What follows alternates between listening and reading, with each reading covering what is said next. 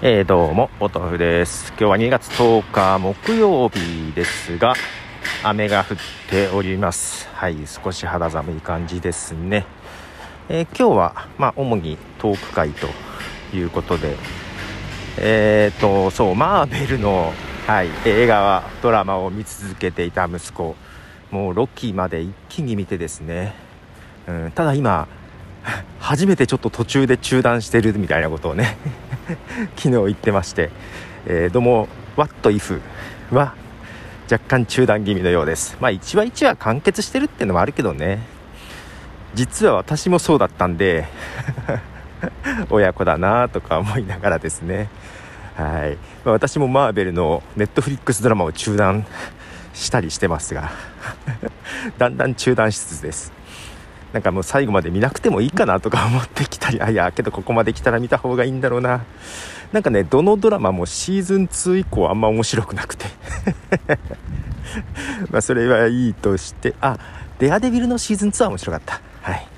えー、曲を流したいと思います。今日はねカーティス・メイフィールドという人の曲を流そうかなと思います。1曲目、えー、カーティス・メイフィールドで「Move On Up」はい、えー、カーティス・メイフィールドの曲です。えーと、そう。次のね、マイカップオブティー本編。まあ、ちょっと、まあ、まだどうしようかな。カレーライスの話をしようかどうか迷いつつ、マシュマロでね、まあ、そんなのをいただいたのと、まあ、ゆうすけさんとかからもツイッターで聞きたい聞きたいみたいな感じだったんですけど、なんか、の、思い描いている話にならなそう。いや、一応ちょっと調べて、図書館からもね3冊ほど本借りてきて、まあ、作り方とかそういうんじゃなくってちょっとねなんでこの日がカレーライスの日なんっていうところからの発端だったんですけどもちょっと興味が違う方、まあ、カレーライスつながりはあるんだけどち全然違う話をしようかなというふうに思い始めたりするんですけど、まあ、前回もね、えー、海苔の話を、まあ、こちらもマシュマロでいただいたんでしましたが17周年のやつね。それもなんだよ。海苔？いや海苔ってさ種からできるんですね、まあ、植物だからそうかと思いますそうなんだけど海藻ってあんまそんなイメージなかったなと思いながら第1の種第2の種第3の種があるっていうのは本当は知らなくてちょっと個人的には面白かったんですけどちょっとねそんなところもあったりですが、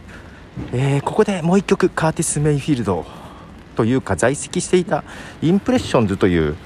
えー、グループにいた時の曲です。カーティス・メイフィールドで「People Get Ready」はい、えー、カーティス・メイフィールドの「People Get Ready」を聴いていただきましたがえー、時間がだいぶ経ちまして 前半はね、えー、木曜日の朝撮っていたんですけども今ですね木曜の夜を過ぎえー、金曜日の早朝になっております。まあけど、このまま続けます。今わざわざ早朝ですが、外に出てきました。まだ外は暗いです。5時ぐらいです。けど今日 New Music Friday も 後で配信するので、今日2本配信することになっておりますが、あの、このミュージックトークはね、時間が変更できないの、投稿日を。予約もできないし、過去への投稿もできない仕様です。はい。えー 困ったな。えー、カーティス・メイフィールドのね、People Get Ready。前にね、ジェフ・ベックがカバーしていて、ロッド・スチュワートが歌っているバージョンを流したことはありますが、えー、元曲はインプレッションズの曲で、えー、ソロになってからもカーティス・メイフィールドはライブとかでやったりしていますと。えー、ね、実は本当に今日話したかった内容にはたどり着いてなくてですね、今す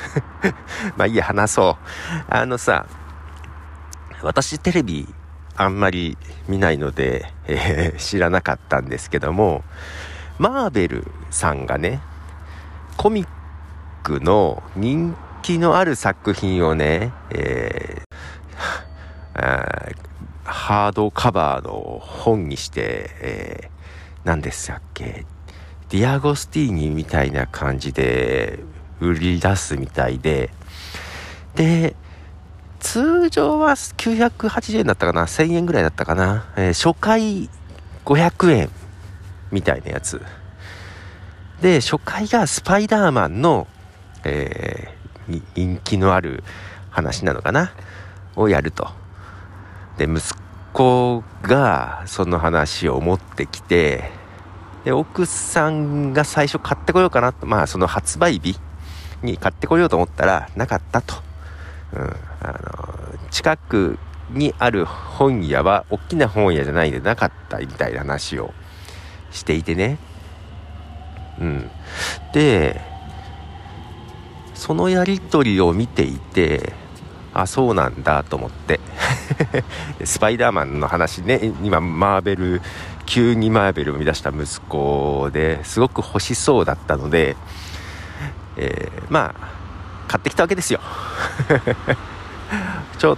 ちょうど本屋に行く用事があったんでね。うん。買ってきまして、買ったよって、まあ、奥さんと被るといけないから買ったよということを LINE で送り、うん。そしたら神みたいなのが帰ってきてね。で、まあ持って帰ったんですけど、えー、それからね、1週間以上は経つと思うんだけど、うん。えー、未だ読まれておりません。机の上にポンって置いてありますで、私もちょこっとだけ見た。で、さ、ただね、最初ね、そう、スパイダーマンのカミングホームっていうタイトルだったのね。うん、でもてっきりホームカミングだと思って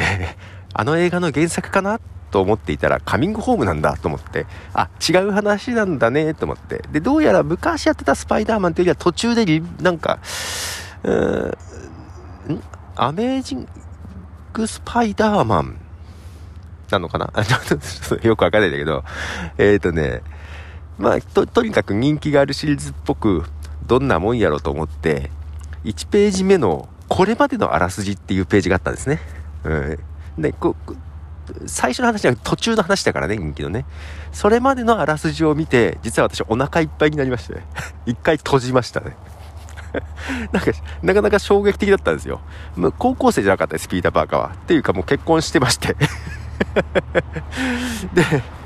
結婚した上で、こ、こ、これこれこういうことがあり、で、こういうことがあって、こういうことがあって、こういうことがあったっていうのがね、結構ね、衝撃的すぎて。なんだこれは。どんなことになってんだと思って一回閉じまして。なんかすごいことになってんじゃん、つまって。で、しばらくして息子に聞いたらまだ読んでないみたいな感じで。まあもちろんペラペラめくったりはしてるんだけど。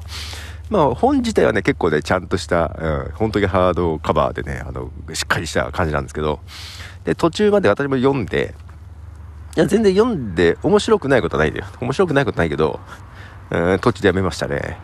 いやー、これ思ったのがね、やっぱ日本の漫画ってすごいなと思いました。いや、アメコミと日本の漫画の違いは、その、アメコミのそのスタンリーか、ね、マーベルのそのスパイダーマンをそれこそ生み出したというか書いた、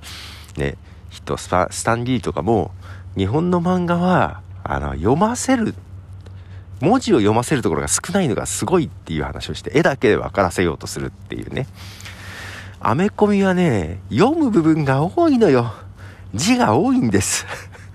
字が多いなぁと思って。だその辺もあって息子があんまり読んでないんだと思う。うん。いや、結構ね、日本の漫画との差ってでかいな。日本の漫画、いや、なんかさ、日本人ってさ、ビジュアルに強いじゃない？まあ、変な話、ポッドキャストよりも、YouTube の方がね、強いのも、まあ、音よりも映像うん。あの、漢字がそうじゃん。ね、ビジュアル的というか、文字だけで意味があるじゃない。象形文字からね、成り立ってるので。で、しかも漢字と、ひらがなとカタカナっていうさ、同じ意味だけど、形が違う。だから、で、カタカナで書くのとひらがなで書くのと印象が違うとかあるじゃない？で、漢字で書くのと、えー、開いてというかひらがなにするのと印象が違うとかいうのを普段からそういうのをやってるからさ。で、文字数も少なくなるんだよね、日本語だとね。あの、英語とかのアルファベットでね、やるよりも。なので、ツイッターとかも140文字で、えー、日本語で言えることと英語で言えることって差がでかくて日本語の方がいろんな意味が 込められるわけじゃない140文字で。いろ140でもだいぶ言える。英語だとあんま言えないんだよね。まそれもあって日本人はツイッター好きなんだよねっていうのはあるなと思って、うん、なんかスパイダーマンのやつを買いましたけども。これ次号からまだ続くんだけど次が何だったかな。X メンだったかな、うん、でアイアンマンとかもあったような気がするんだけどこれこんな読まないんだったら今回だけでよかったかな。次からはもういいのかなとかいうふうに思ってます。えー、買われた人いますかね？マーベル人気だからどうなのかな？うん、けど、買ったけど、また自分も半分も読んでない。全然読んでないかな。うん、あの、日本の漫画すげえなというふうに思いました。ということで、ポトフでした。では、じゃあね。